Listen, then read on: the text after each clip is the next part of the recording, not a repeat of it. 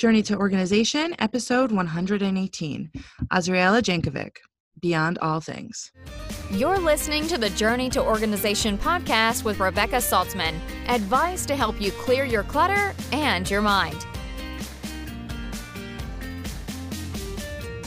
Hello and welcome to Journey to Organization. I'm Rebecca Saltzman from Balagan Began Personal Organization. And today I'm excited to talk with Azriela Jankovic about her new book, Beyond All Things. Azriela is a contemporary spiritual teacher inspired to share universally relevant ideas that enhance daily life and foster joy, purpose, and spiritual connection. She, in addition to her new book, Beyond All Things, also hosts the podcast Within All Things.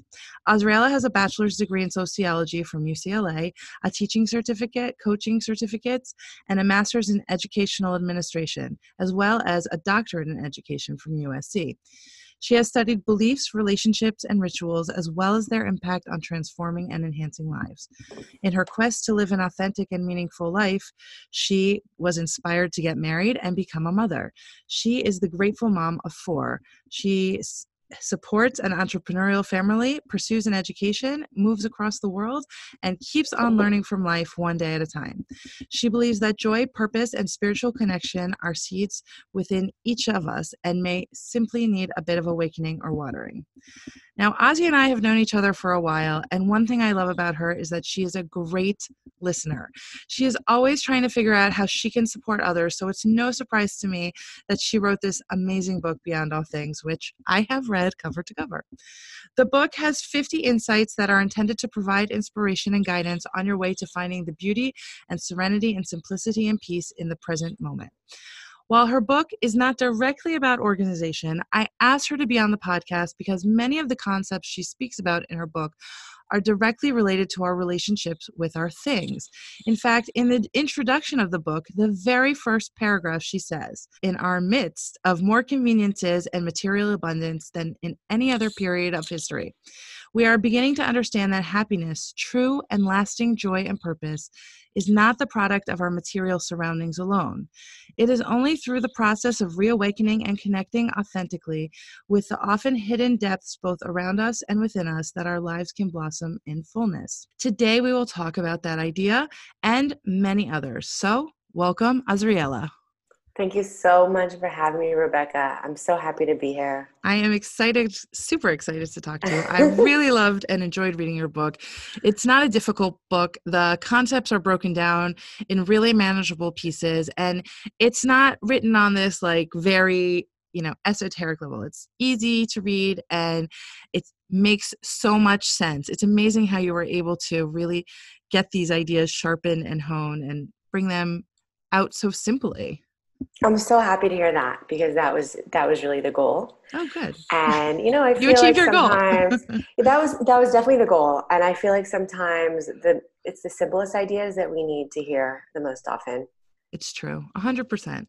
So, can you tell us why you decided to write this book and how you started writing the book and let's go back to figuring out how you decided to write about finding lasting joy and purpose uh, outside of material things. A hundred percent. So i do think that that there's a connection with everything in our lives. I think that our outer world can reflect our inner world and i, I do think that it's not like an either or when it comes to spiritual or material but rather a fusion and i think that's a lot of what inspired me to write i think that i've always loved writing so as a child, I used to sit and write stories and journals, and literally boxes and boxes were stacked, are, are probably still stacked in my parents' house where I grew up. Like, this is what I did for hours. And I just had this really deep inner world.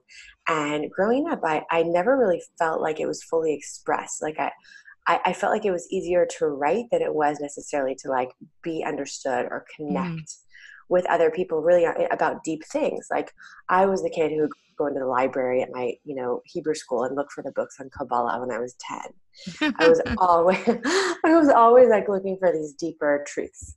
Okay. And I think as life got busier, I, you know, I, I got older and and got busy with um, my marriage and my children and going to school and working and doing all of the things that my daily life became, I stopped writing for fun. Okay. And I was writing for school. I was doing research and so on and so forth. And that was interesting. But I wasn't, I didn't really have the opportunity to fuse all of my love for the Jewish teachings and the spiritual teachings and and really write down my own original, you know, original, my own ideas, my okay. own synthesized ideas. And so uh, essentially, I just had this idea for many, many years. I want to write. It was something I always wanted to get back to, something I always wanted to do. And a few years ago, it was the Jewish New Year. And a friend of mine asked me, like what what were my goals for the year? And i said you know this is going to be the year this is going to be the year. I'm finally going to write my first book. Okay. And, um, it took me two years rebecca. But but you can tell that it was a labor of love. Thank you. But yeah it happened and, and you know it was really a process of of getting back into the writing. And i think that that what motivated me uh, to write this book a lot was my own observations in within myself within people around me and within my students over the years and my clients that being happy is actually work. Mm. being happy is a practice right? We call it a spiritual practice a yoga practice. We use the word practice and and i, I really do think that that it's not easy. It doesn't always come easily. I think we're given a lot of different messages speaking of you know the physical world and the consumer world about how to make ourselves happy okay. need to buy something or we need to make more money or you know we need to, to go somewhere or do something. And that's not what we learn in the ancient jewish texts and that's not what the research is telling us either. And as i started learning more and more about these things you know in my spare time this is what i'm interested in as a hobby i thought it would be really important to share what i'm finding and synthesize it and, and give it to other people as well Okay, so buying things makes us happy in the short term, but not in the long term. Yes, I, I, I don't even know if it, it, makes everyone happy in the short term. So funny. I was just, you know, I, I know that that that is discussed and talked about and I, I think that there's an idea that it does okay there are also different ideas in like behave, uh, behavioral the behavioral like economics right. that talk about this like pain of buying things right so buying things does not necessarily always even make us happy in the short term. Okay. I think that buying things can complicate our lives. You know, right? Yes. You're a personal organizer. What's bringing stress to the first world right now? Is it not having things or having so much stuff that we're literally consumed by it? We need p- other people to clean our big houses, right? We need boxes to put our boxes in. Things so take true. time, right? right? Yeah. So all we have is time and space. And I think when we step back, no matter where we are in our lives, we can become mindful of how to best approach so things. I'd like to just take a step back and go back to the opening quote that I, I read, which is what you open your book with that right now we have more than we've ever had in terms of material things. And what I find is that, you know, what you said, like we are always trying to organize that, but also why is it that these things are not like giving us any happiness? Or what about them? Is it because they're associated with stress? Or is it because it's a short-term happiness that the things give us? Or how can we use right. what we have to give us happiness even Right. I think it's I think that is a phenomenal question. And I think that it works in a few different ways. Okay. okay.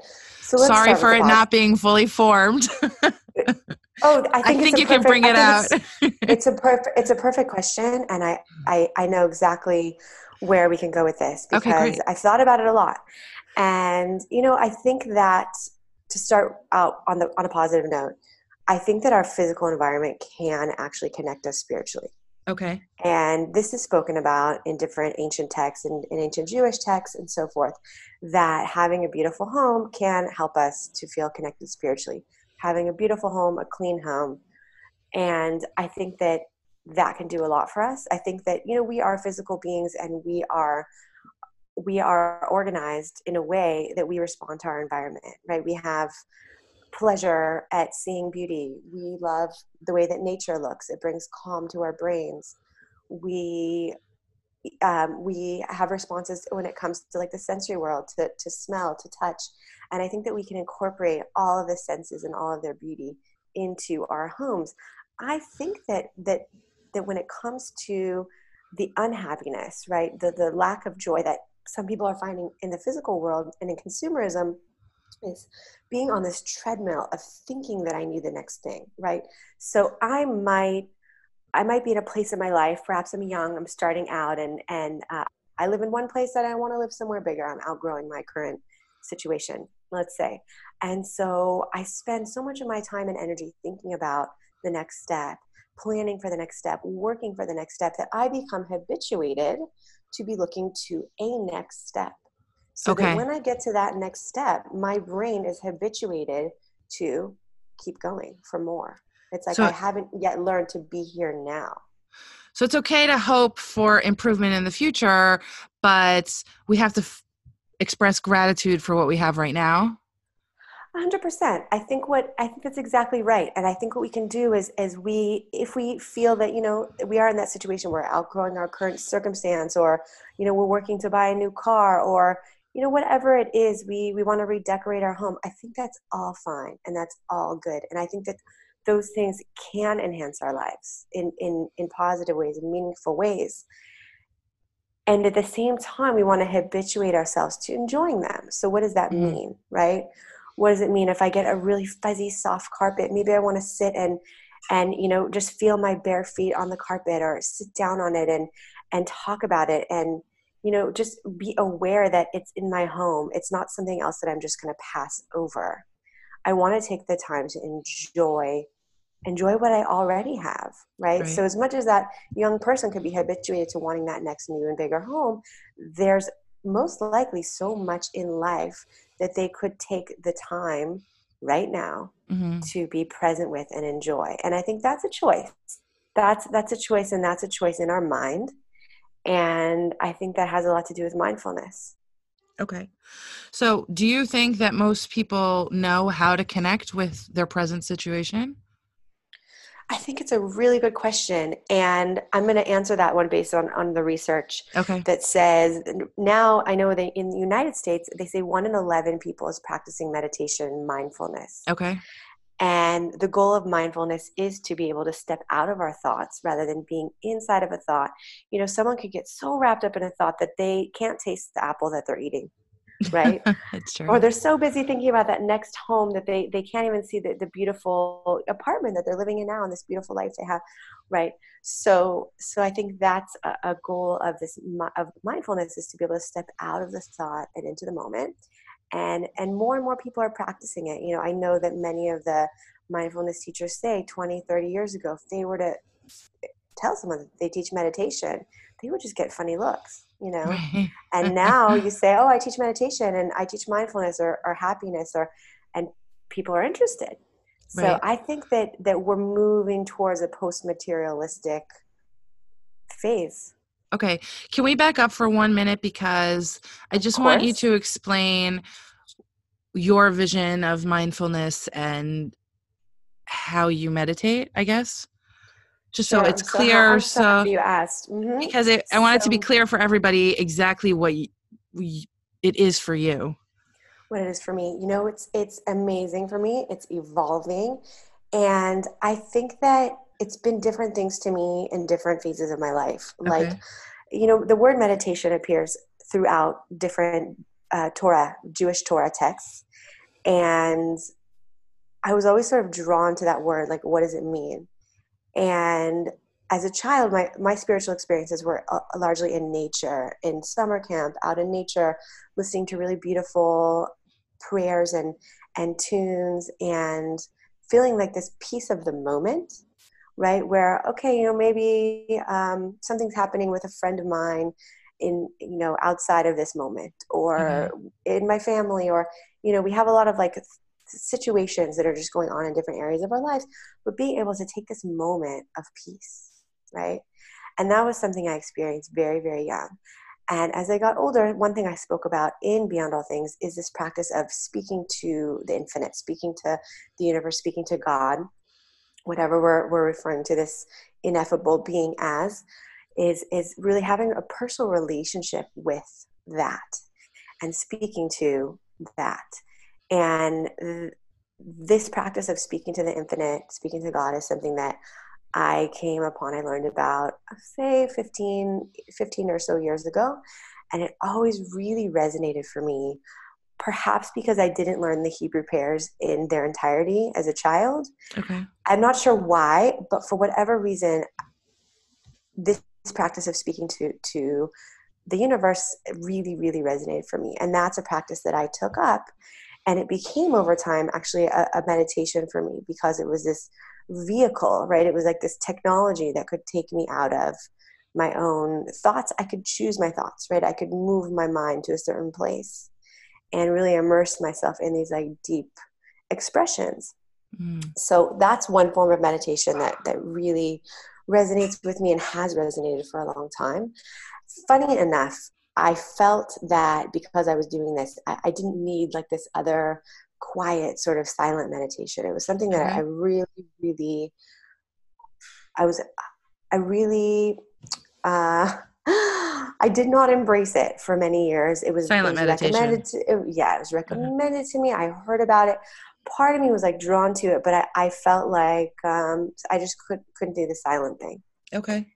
And then something changed and it was like a dramatic and amazing change so up that until happened. that up until the change though you were doing like guided meditations i was doing more the in hebrew it's called the hitbodedut. it's like okay. the, the when you're by yourself and you're speaking to to to god so that was my form of meditation okay. and then about a year ago i went to a health practitioner who recommended this more silent meditation to me Okay.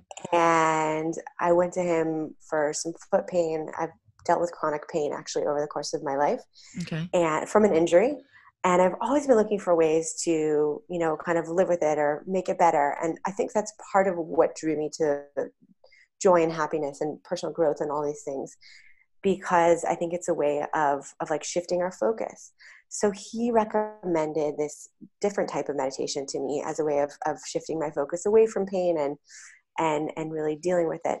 And um, and so I found this amazing app. It's called Insight Timer, and okay. it's, an, it's the biggest meditation app in the world.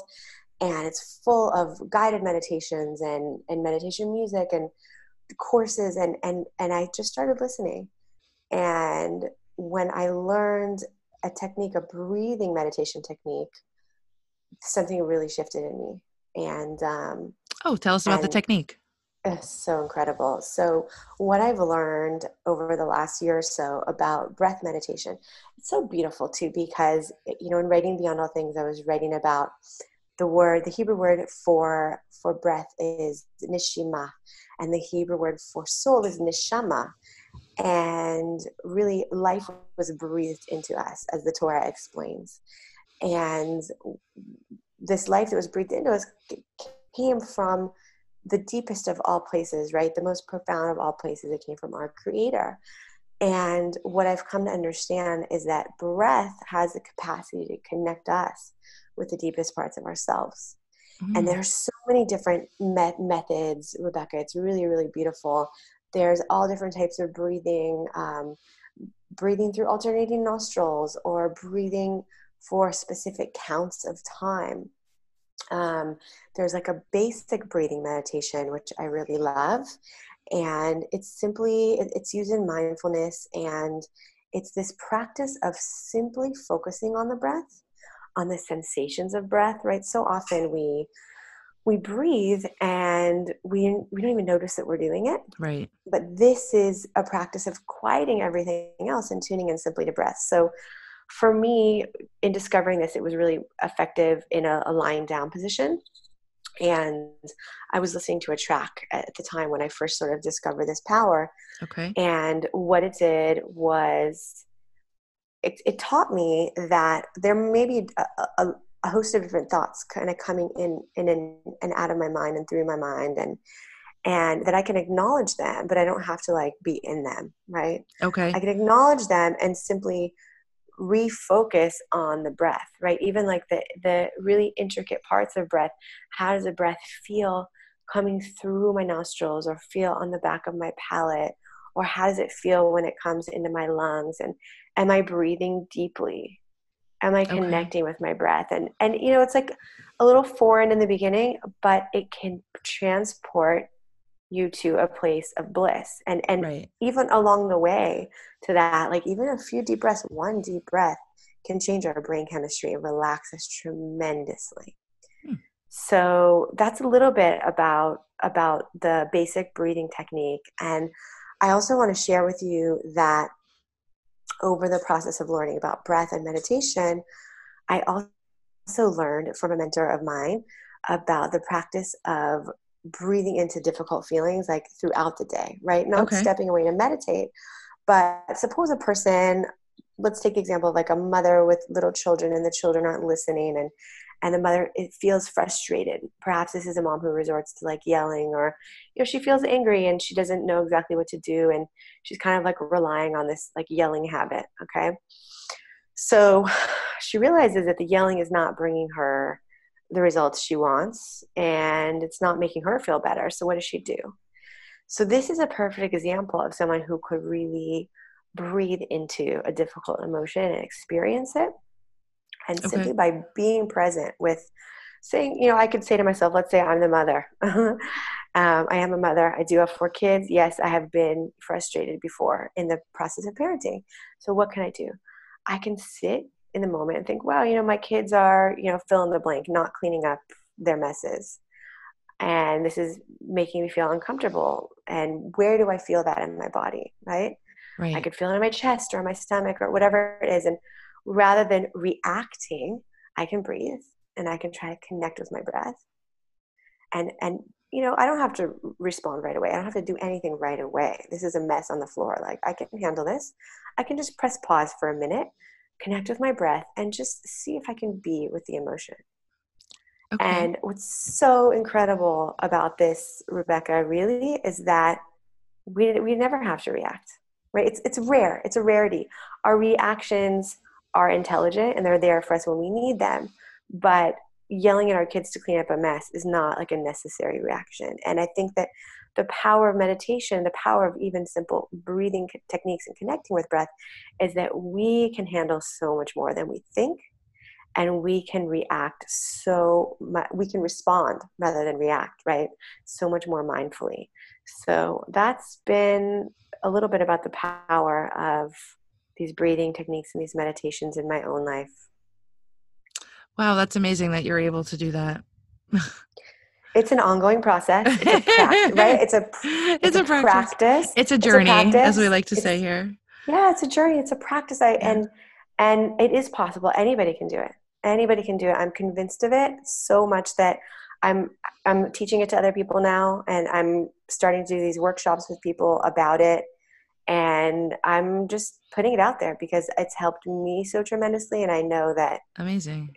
Yeah, it helps me yeah. too. I um I spoke about I think it's I don't remember the episode number offhand, but my interview with Chaya Hinda Allen, how she taught me how to do like guided meditation. And um, for me, it's really been helpful and eases a lot of my anxiety and brings me back to this center position when I feel like off balance. Right? Oh, that's so, so wonderful. okay, so let's switch gears a little bit. I want to talk about what you wrote on page 24, which is um, you talk about us being an integral part of the natural world and that we are connected to the earth, sky, waters, and living organisms. You say reconnecting with the natural world can renew our sense of self and at least peek into the grandiosity of the spiritual world that enrobes us in all moments. Um, so, as you know, I am presently on a journey towards zero waste. And a lot of listeners out there aren't sure how reducing uh, what we use allows us to connect to nature and why that connection is so important.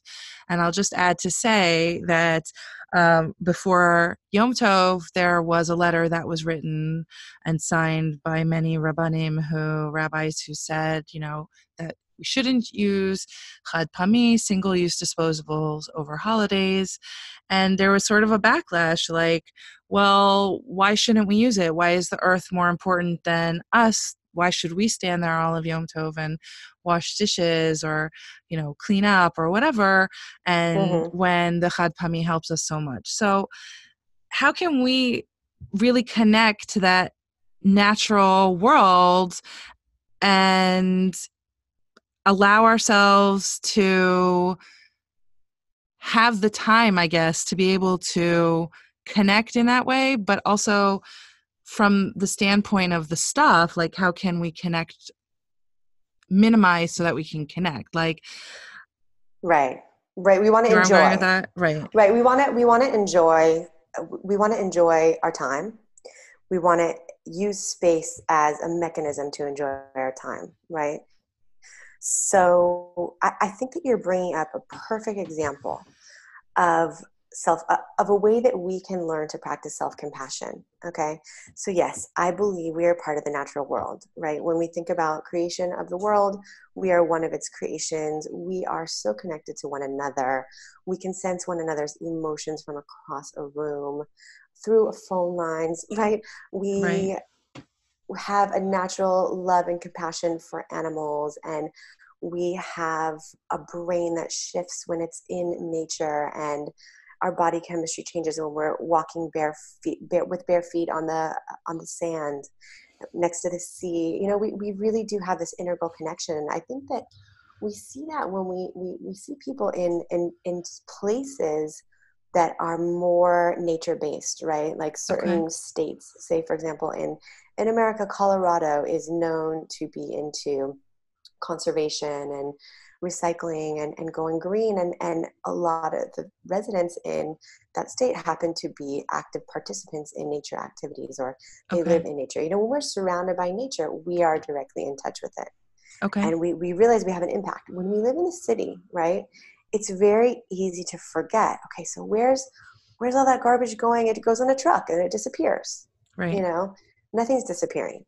And I think that the world is really waking up to this and we're starting to see it and it's it's uncomfortable in the beginning you know? It's uncomfortable to, for someone to suddenly hear that oh they shouldn't be doing they shouldn't be using the plastic that they're using and instead they should be spending hours and hours you know washing dishes. Okay and then you know perhaps we're wasting water. You know we could we could we could make the measurements like where are we saving and where are we spending? Like which one's better which one's worse but bottom line is we, we need to be compassionate on ourselves, right? Wherever we are right now, the uh, nobody should be shamed for for their 100%. current habits. You know, nobody needs to be shamed for what they're doing. We're all trying to juggle so much in our lives, and I think that the the healthiest starting place is from a place of self compassion, where we say to ourselves, you know, we're trying to do so much, and we're trying to reduce, and it's hard because everything comes in a package. Right. or I forgot my grocery bags the other day at the store and I had to, you know, use the plastic ones or wherever we're starting, whatever it is. Or I grew up using, say, this isn't me, but like someone who grew up using the plastic plates uh, for, for, for at the dinner table. And this is just, you know, the habit. Like we have to have compassion on ourselves and say, okay, I've been habituated to this. You know, is this bringing me joy? Um, is the environment important to me? What is my contribution? Now, if you and I were to pause for a moment before we put those plates on the table and think about what if every single person, right? What if a million people right now just decided they weren't they weren't going to use the plastic, they weren't going to throw it away? We would see there's going to be a, a large scale impact. And I, I think the, the work you're doing is really, really important. I think it's going to take the work of, of individuals and, and corporations as well. But I, I do think we can find joy in in reducing. Okay. I think it's a process. And one more thing that I want to say is like I think there are reasonable alternatives. I think there are happy mediums. Like now you can find these compostable paper plates. Correct. I don't think that has any impact uh, on I mean, correct me if I'm wrong. Is that a mm. well? If you're actually composting them, then yes. but if you're just throwing them into the landfill, they can't necessarily break down. Uh huh. Uh huh. Okay, so so I do have a But compost there- bin in my house. So so that would be a matter of me like rinsing the plates and just throwing them in the in the compost bin. Correct. Okay. I, I don't even think I, I I I mean, I hope the compost police don't come and get me, but I don't if we use them, which is very rare, but we just throw them in the bin and we don't worry about really rinsing them. We just sort of throw away whatever can't be composted and then, you know, put the rest in the composter. Although we do have a home biogas, and as of yet, we haven't been able to really get it to work. but uh, hopefully, once that happens, you know, we won't have any organic waste at all. So if we use Ooh, compost, so we just put them in. Yeah, and it's great because it creates cooking gas. So here in Israel, we use um, gas balloons, and most people use gas gas uh, balloons canisters to put gas on their stove. This way, the home biogas powers the stove, basically the gas stove, basically. wow. Yeah. Wow. I know that like they just came out with a new version, which maybe is better than the one we have. but we still haven't been able to get it to work. Uh, but anyways, incredible. yeah. So let's talk about quieting the noise of the outside world. We touched on this a little bit, but I think that this is a concept that can help us see what what we can declutter from our life. So, can you talk about more how we can quiet our mind to a point where you can let things go? Absolutely. I think that I think there's a balance between our mindfulness practice and also keeping our life simple where possible, right? Okay. I think that when we simplify our physical environment, it's it's just very basic. Simply put, less work for us to do. Right? Like you talk about this a lot. Like yeah. you know, you've inspired me in a lot of ways whenever I Oh, listen to you talk, and and I've loved your posts over the last several years, and you know, just to keep things simple. Right? When we have a closet that's not stuffed, it's easier to put things away and that is joyful. I, I walk into a room and I go to put my nicely folded clothes away, and there's space for them, and they fit. I'm not having to play Tetris every time I go to put the clothes in the Uh-huh. closet. That simplifies the process, right? Um, we could talk about so many other things like in and around a home. I was thinking about it yesterday. I planted this beautiful bougainvillea tree in the in the in the garden. I love the colors. okay. And then I realized, wow, this is really growing wild. It's kind of going into the neighbor's yard and, you know, it's like all over the place. And it, it felt like a loose end to me, right? So right. here's this beautiful plant, but it's kind of growing out of control. And it's therefore taking up space in my mind. Like, what am I going to do with it? You know, is it, is it going to be overgrown? And, and, um, and it's like one little example of how something in our physical environment can take up space in our mind. You know, Okay, so I'm just going to give a control, plug for automation at that point then Oh. because it's like if you automate your gardener to come every 2 months then it's not going to get out of control cuz he'll just know to cut it back and then it's not really your problem anymore because he's coming and all you got to do is you know pay the bill, right? Like it's one more thing off your plate when you can automate that yes. kind of Yes.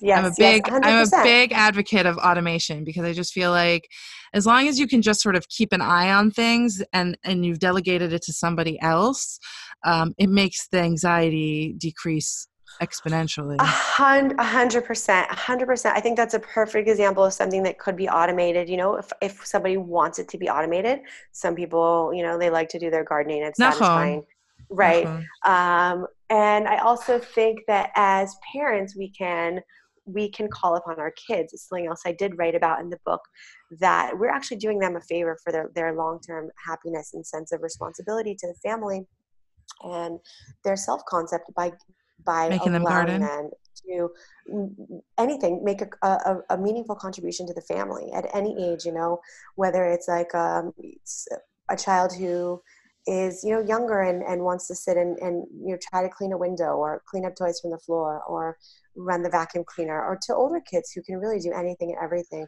from Right. cooking or cleaning around the home. And and we're really giving them you know i think this is a, a great example of where some of us have been sold a bill of goods that you know the more help we have around the house the more hired help we have around the house like the easier and happier you know we're all going to be. I don't think that's true And I agree with you. And actually, it goes back to what we were talking about before about chad pa'ami. Like, if you have eight kids and you don't want to use dishes, like, why aren't you tasking one of your kids to do that? And I, right. So I have 100%. to say that some of my happiest memories are after Shabbat dinner or Chag dinner, where I'm we're all doing the dishes and cleaning up together. That's when conversations happen, and that's when you know things are happening, and it's fam- it's still extended family time that's so it's such a beautiful example of a paradigm shift. And i think that we you know we'll wonder oh why don't our kids want to help? When we look at chores begrudgingly when we look at maintaining our things in our homes begrudgingly like it's uh, it's it's not fun or it's uncomfortable or it's you know all these negative thoughts and feelings we're passing that down. But the right. second we can re envision what it means we have a home we get to clean it and and really we have a lot of research now that is telling us that doing things with our hands, including the dishes, okay, including washing windows, including the projects around the house that we right. undertake, are actually bringing us happiness on a cellular level. We can pass that on to our kids. And you actually talk about that in the book and use the example about folding laundry. Yes. So yes. do you want to say that story about okay, a hundred percent. You know, I'll, I'll be honest with you. You know, it says um, somewhere in, in, in, the Torah it says like you change your place and you change your luck, right? Like when you yes. make a move. Yes. And for me, making Aliyah, moving to Israel was a total paradigm shift for me. And I went from like working full time and being in school full time and having someone at home like cleaning things for me to coming here and not working full time or being in school full time. I, would graduated and and I, I took the opportunity not to work my first year and to learn Hebrew instead. And okay. suddenly I was home and I had time. And I thought, okay, you know, maybe here I'll also look into this hired help thing. And it just wasn't the same. And for various reasons, like it just it just wasn't the same and something about it didn't sit right with me. And and i'm not against hiring help. I want to be really really forthright about that. Right. i think we all have different needs and and and in our uh, domestic lives and i think everyone should be honored for the choices that they make. But for me personally i just decided like, like i was gonna kind of um, make an effort to to do things more on my own and get my kids more involved. And and my husband thankfully also likes to do a lot of different things at home too. That's so nice. um, so i feel grateful for that. So anyway i uh, the first year I was visiting a close friend of mine who has always kind of like done things on on her own. Like she, okay. she never wanted to get a housekeeper. And her house is like immaculate and I was walking around her house. I love her house. It's always such a pleasure to be there, and she's just such a sweet person. And and we were having a great time. And and I was walking down the hall, and I kind of peered into her laundry room, and I saw these like perfectly folded baskets of clothing, and they just looked so kind of nice and neat. Like I could almost take a picture of them.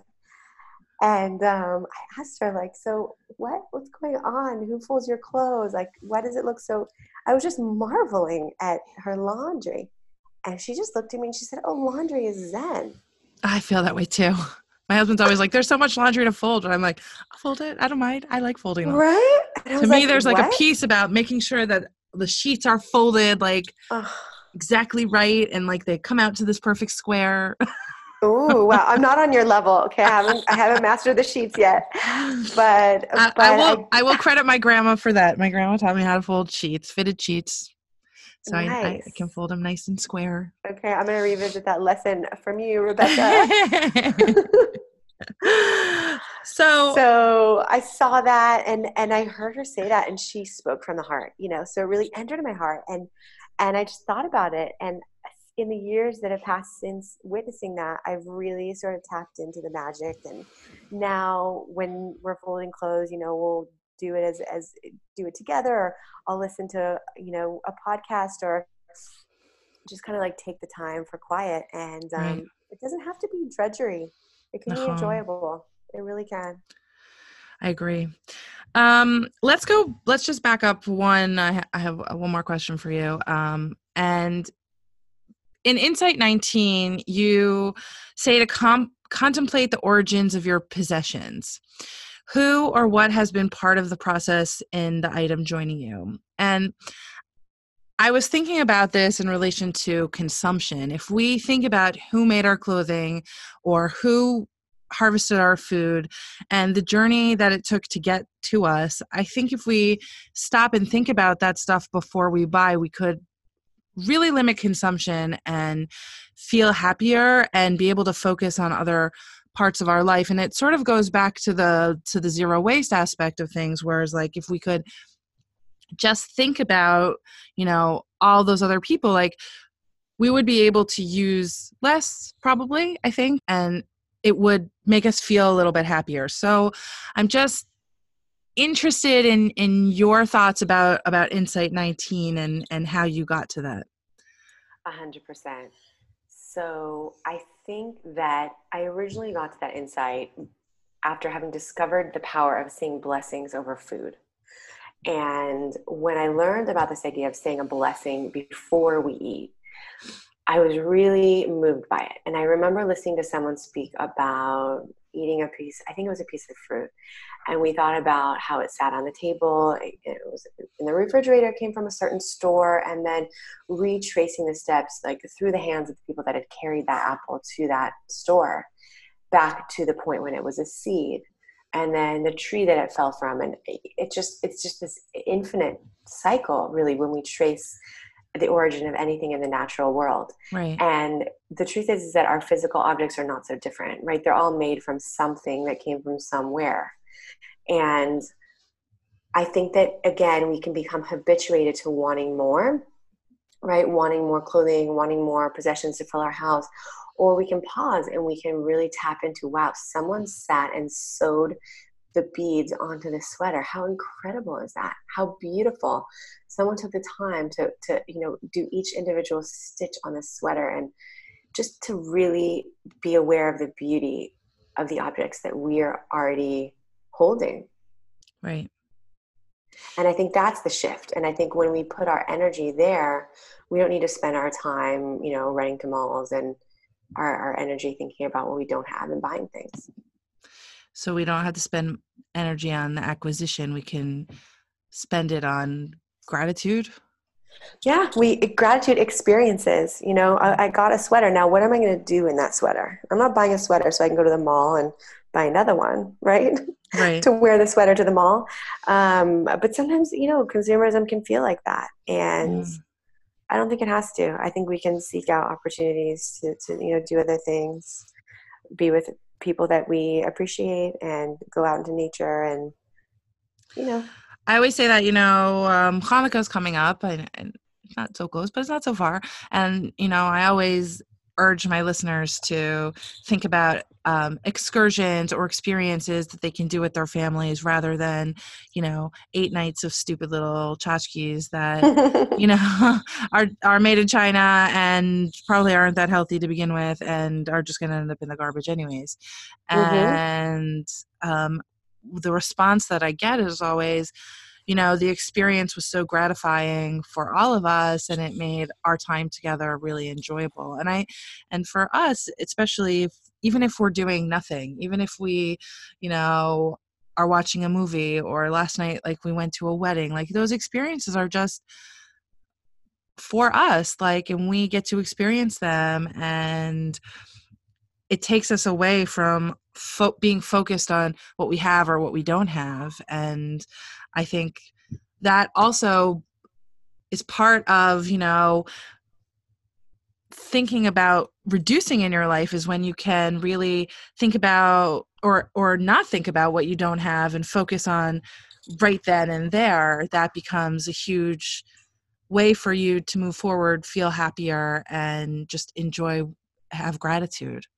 Yeah i love that. I love i love that part of your message so much it makes so much sense. And you know now we have research that substantiates that experiences are bringing more overall happiness and well-being to us than you know acquiring new things. And obviously it depends on what and there's balance and we do have needs and you know we can have compassion on ourselves. We're humans and we we need things. We we want certain things.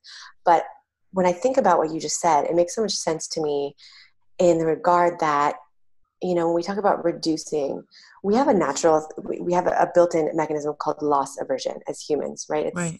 it's spoken about in psychology. We don't want to lose things. And sometimes when when we propose an idea of you know let's not do gifts this year, it's, it almost feels like a loss.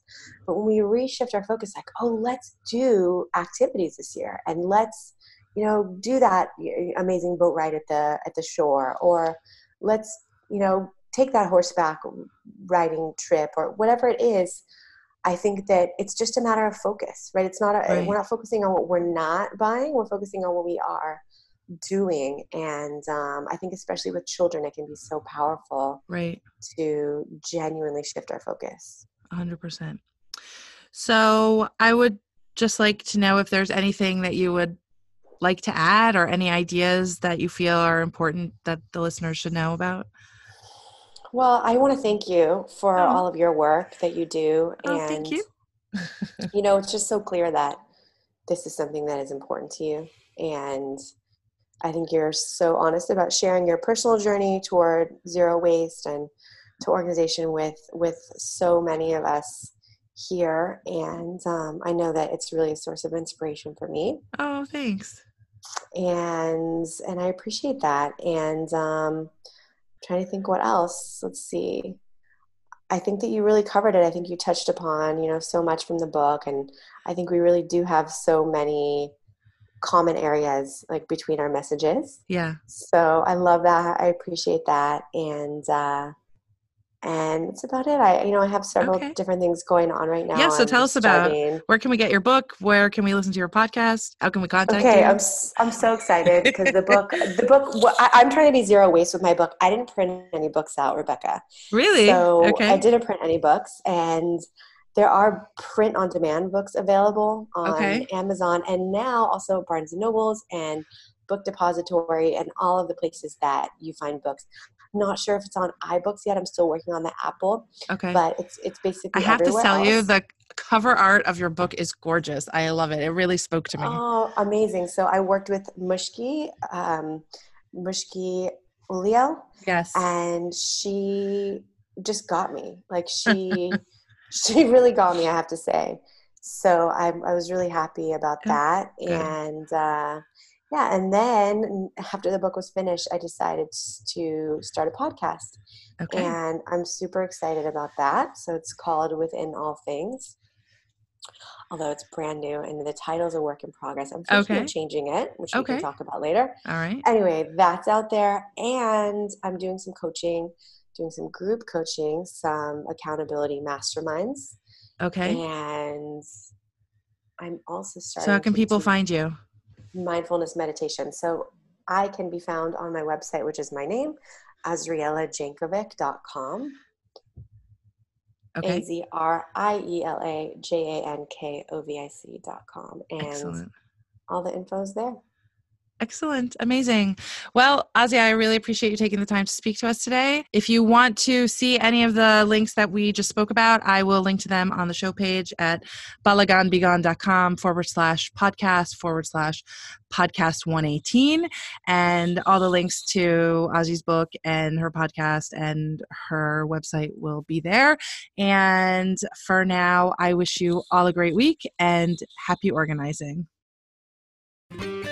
Thanks for listening to the Journey to Organization podcast. You can find Rebecca on Twitter and Instagram at balaganbigan and on Pinterest as Rebecca Saltzman. Visit balaganbigan.com for resources and to join the mailing list to get podcast updates.